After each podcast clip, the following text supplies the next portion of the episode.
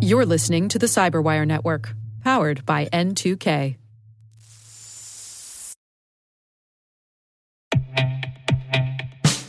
And now, a word from our sponsor, Syxsense. Syxsense provides award winning cloud based automated endpoint and vulnerability management solutions to streamline IT and security operations.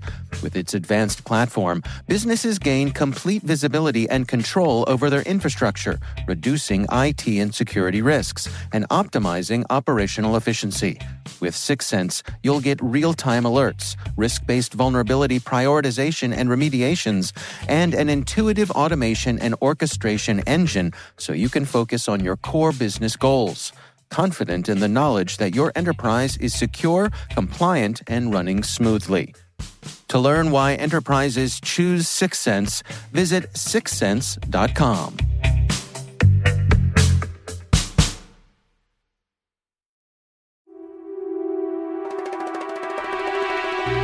Hi, and welcome to Spycast from the secret files of the International Spy Museum in Washington, D.C.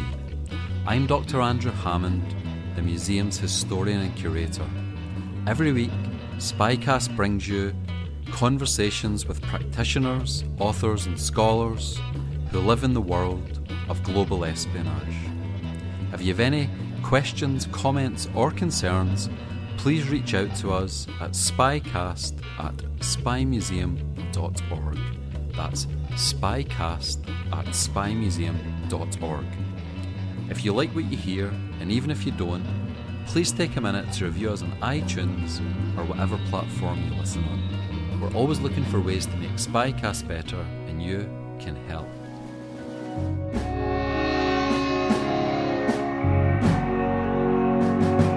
Our guest today is Nigel West. His true name is Rupert Allason, one of the best known British historians and authors on intelligence books. He has written some 25 books. He's a former Conservative Member of Parliament, some 10 years, and he still regularly teaches uh, both here uh, and in Europe and even on cruises from time to time. He's the European editor of the World Intelligence Review, based here in Washington, and European editor of the International Journal of Intelligence and Counterintelligence. He has been called the experts' experts by some in terms of intelligence, and many believe that his his uh, revelations are so precise it is almost as if he worked for intelligence, but he doesn't. So, Nigel, welcome. Thank you. And I think what might be fascinating to our readers is the frequent references in spy literature, certainly here at the museum, to the Cambridge Five. You probably have know that case as well and have written as much as anyone. Could you, for us, give us an overview, a summary, an, an insight into the Cambridge Five?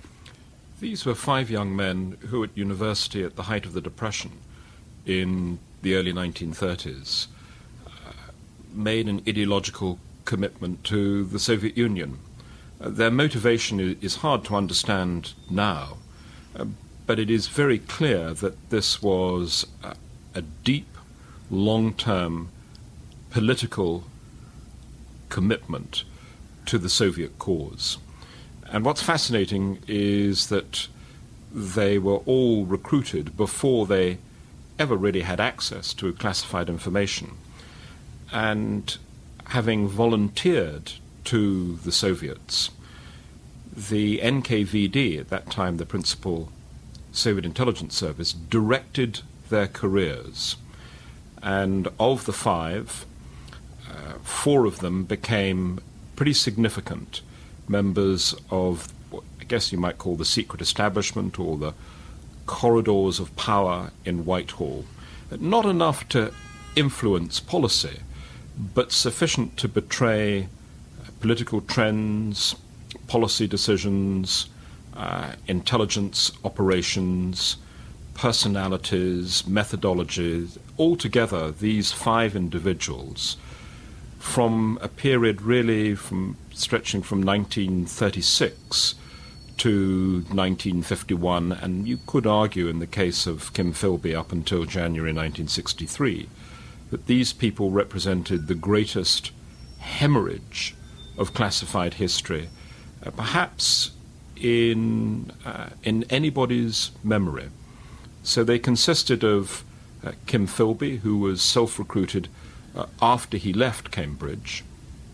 Uh, he subsequently recruited a friend of his who was still at university, Guy Burgess. Uh, he recruited one of his tutors, uh, a man called Anthony Blunt, and he then talent spotted uh, John Cairncross and uh, a fifth individual who subsequently went into the Foreign Office was Donald Maclean. And all five of these spies were directed into particular departments of state. So Kim Philby eventually joined in September 1941 the Secret Intelligence Service, an organization that he remained a member of until he was fired in November 1951. So he was responsible for providing thousands of documents, and I know they're thousands because I've seen them in the KGB archives, thousands of documents from the British Secret Intelligence Service, the holy of holies, if you like, within the British establishment. Uh, his close friend, Guy Burgess, uh, also joined briefly the Secret Intelligence Service, uh, worked for a branch called uh, Section D, and then he pursued a Foreign Office career. He'd also worked for the BBC, and he was immensely well connected. Uh, one of uh, his friends, uh, Anthony Blunt, a fellow predatory homosexual, joined the Territorial Army in 1938 through the intervention of his brother, and then in June 1940 joined the security service MI5. And he remained in MI5 until May 1945. He did one further job for MI5 in Rome in September 1945, and then he left the security service and he ultimately would not be uh, positively identified as a spy, although he came under suspicion in 1951 until April 1964. And he remained in the UK, and ultimately in November 1979 he was exposed as a traitor by the Prime Minister. And by that time he'd been appointed Keeper of the King's Pictures, then Keeper of the Queen's Pictures, and in 1954 had received a knighthood. So, again, another example of somebody directed into a secret part of government. John Cairncross, uh, one of the most brilliant men of his generation, uh, often called the fifth man. Uh, he was the last to be recruited, the only person in history to have become uh, the top uh, graduate in both the Home and Foreign Office civil service examination, joined the Foreign Office, then switched to the Cabinet Office, then worked at Bletchley Park as a code breaker, as a cryptanalyst. Uh, then he went to the Secret Intelligence Service and ultimately ended up in the Ministry of Supply.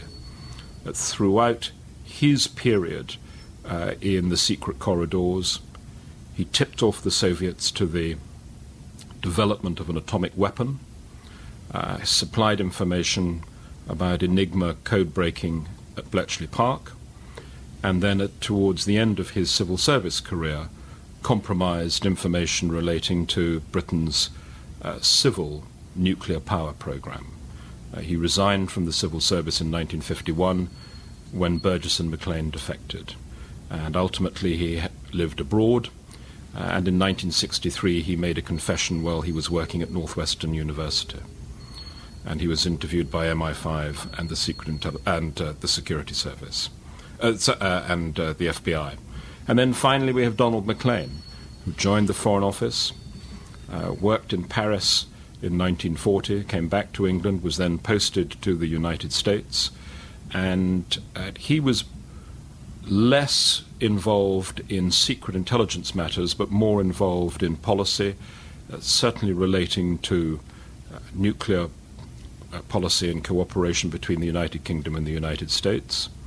He defected with Guy Burgess in 1951 and uh, ultimately uh, was placed in, or had been placed in charge of the American Department of the Foreign Office. So these five spies uh, provided a window into Britain's policy-making establishment for Moscow.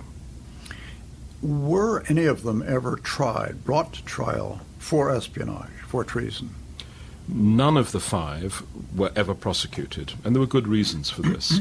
Burgess and Maclean defected in May 1951, just when Maclean had been identified as a Soviet spy, Soviet spy suspect and was going to be brought in for interrogation.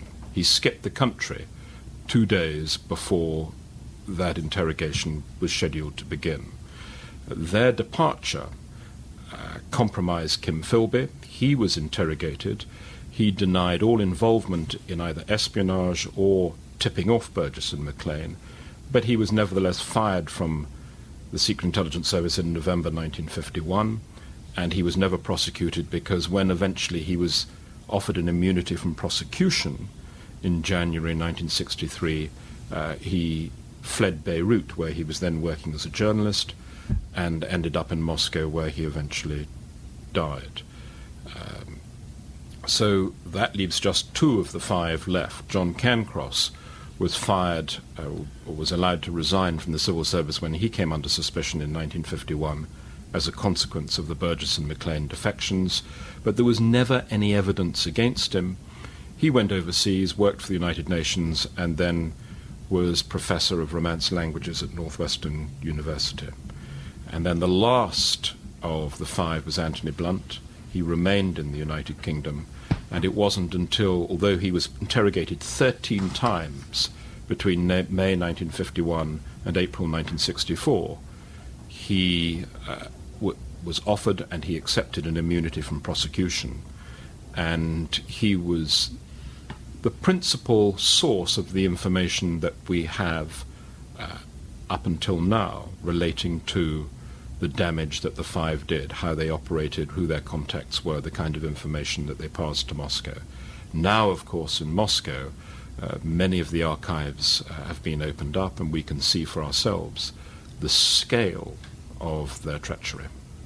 Will, do you think those those files, those records which you have seen, uh, is there any chance any of those would be made available to the public?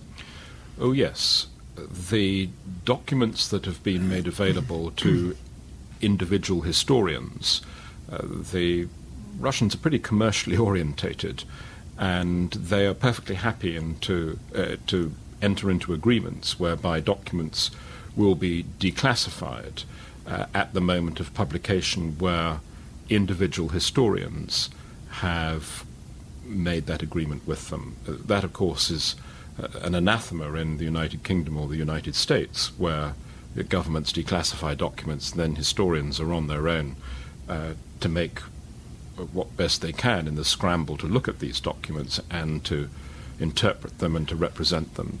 The R- Russians take a rather more commercial view of these things. They are, after all, a capitalist country. yes. Nigel, did you ever have an opportunity to meet any of the Cambridge Five? Yes, I spent a long time with Anthony Blunt. Uh, I'd been commissioned to write a wartime history of the security service, and he agreed to see me in 1981 and specifically to discuss his wartime security service work. And of course, on the basis that he was the only person, practically the only person in MI5 who was deliberately breaking the need to know rule, the compartmentalization rules where he was looking at information and then meeting his Soviet contact on a weekly basis and passing over uh, hundreds of documents. Uh, he had um, a, a, particular insight into the workings of the security service during the Second World War. So he was of enormous help to me, and he appeared to cooperate candidly, and indeed revealed to me the identity of a spy that he had personally recruited and run himself, a man who was in MI14 called Leo Long, and who I wrote about in 1981. And we also discussed uh, John Cairncross, whose name uh, was relatively unknown at that time. And subsequently, I went to interview John Cairncross, and he was a little less forthcoming, but I got to know him uh, much better in later years. And in 1996, just before his death, uh, I helped uh, ghost his autobiography. We'll be right back after this.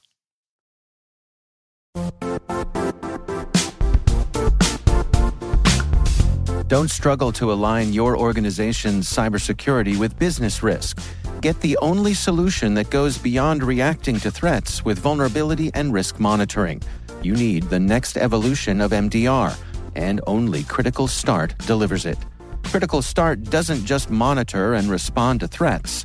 They put you in control by detecting suspicious activities, quickly responding to contain threats, and identifying your most critical assets and protecting them against vulnerabilities and exposures. With continuous visibility, expert guidance, and measurable risk reduction, Critical Start has redefined what it means to manage cyber risk. Demonstrate provable security maturity to your leadership while positioning your program to achieve the greatest risk reduction per dollar spent. Stop fearing risk and start managing it with Critical Start. Visit criticalstart.com and request a demo today. That's criticalstart.com.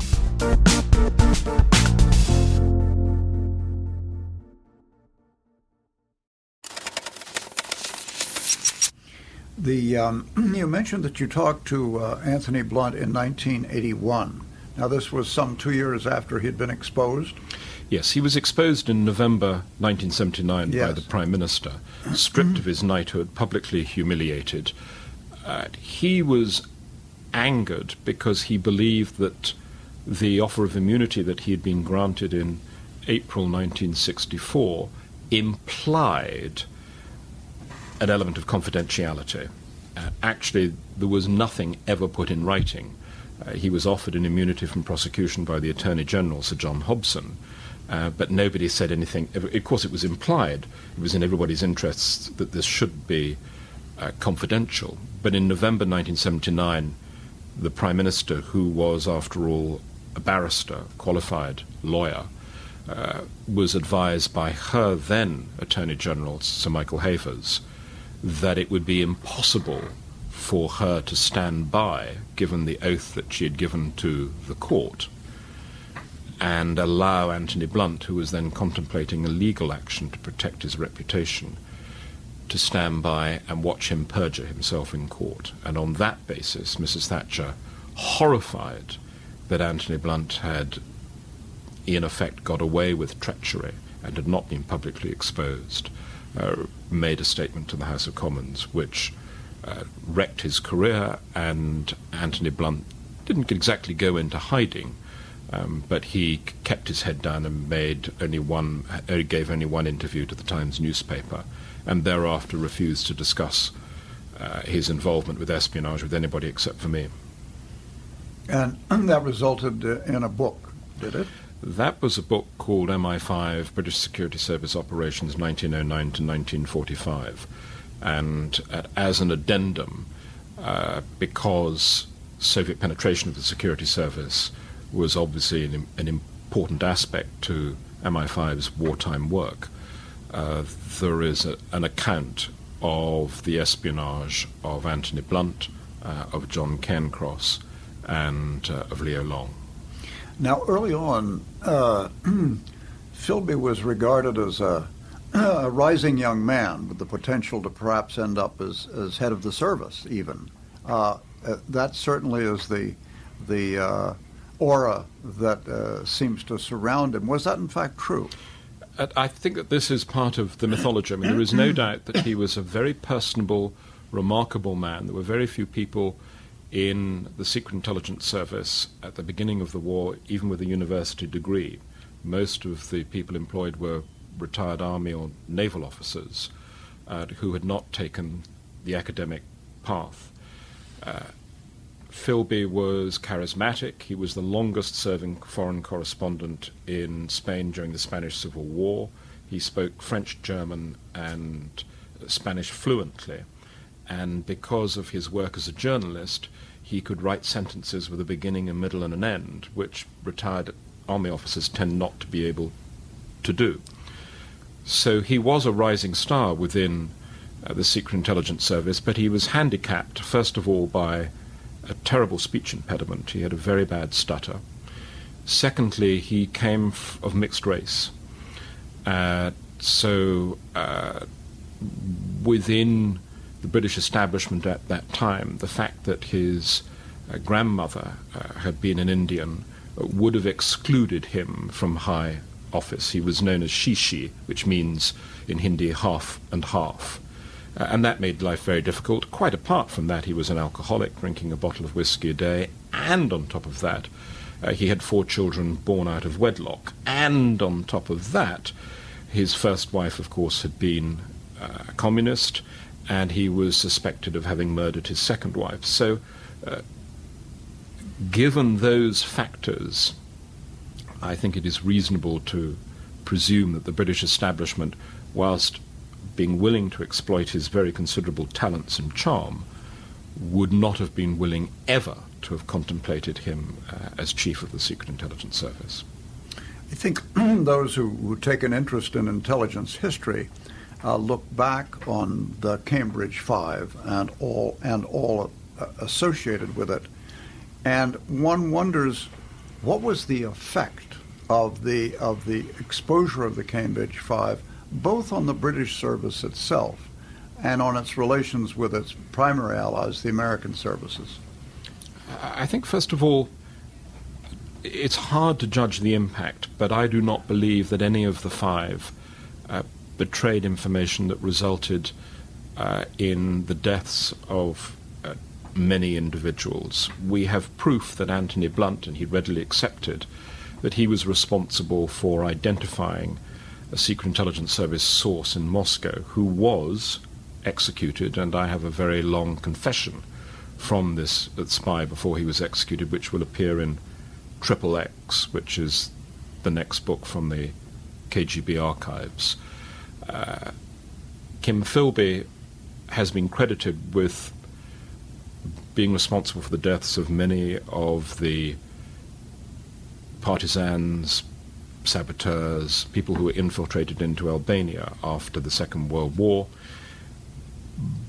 But whilst it is certainly true that he betrayed the policy decision that had been made to run those operations, there is no evidence that he had access to the kind of tactical information that these particular spies will be landing on this beach on this particular night, the kind of information that would be of direct use to a security apparatus in Albania.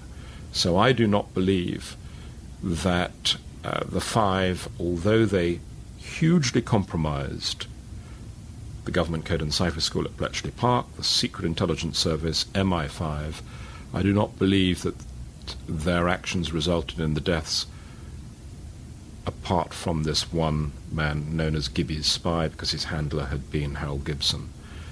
Uh, that is a not a particularly popular view, but I've never seen any evidence to the contrary.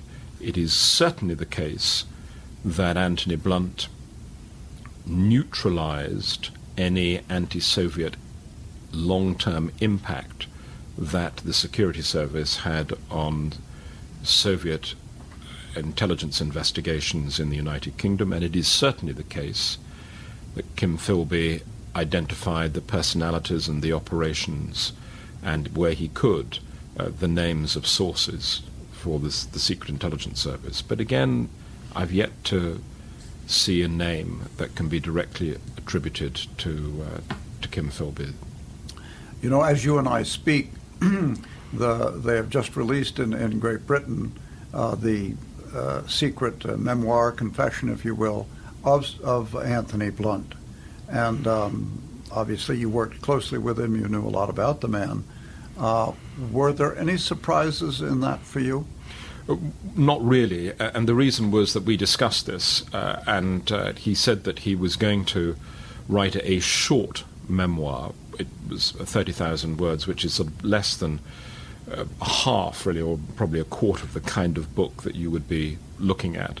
Uh, and he told me that the reason why he didn't wish it to be published in his lifetime or even soon after his death was because he had particularly betrayed the trust and confidence of his brother Christopher, uh, whom he had manipulated in order to obtain a commission in the Territorial Army in 1938, which had set him on his path to joining the Intelligence Corps, and then the Intelligence Corps had led to an offer of work for the Security Service. And he felt, he certainly expressed no remorse to me ever about having betrayed uh, anybody except the trust of his brother, and that was the reason why he kept it uh, quiet. He didn't dis- he didn't uh, disclose in his memoirs um, anything that that surprised any of the people who were specialists.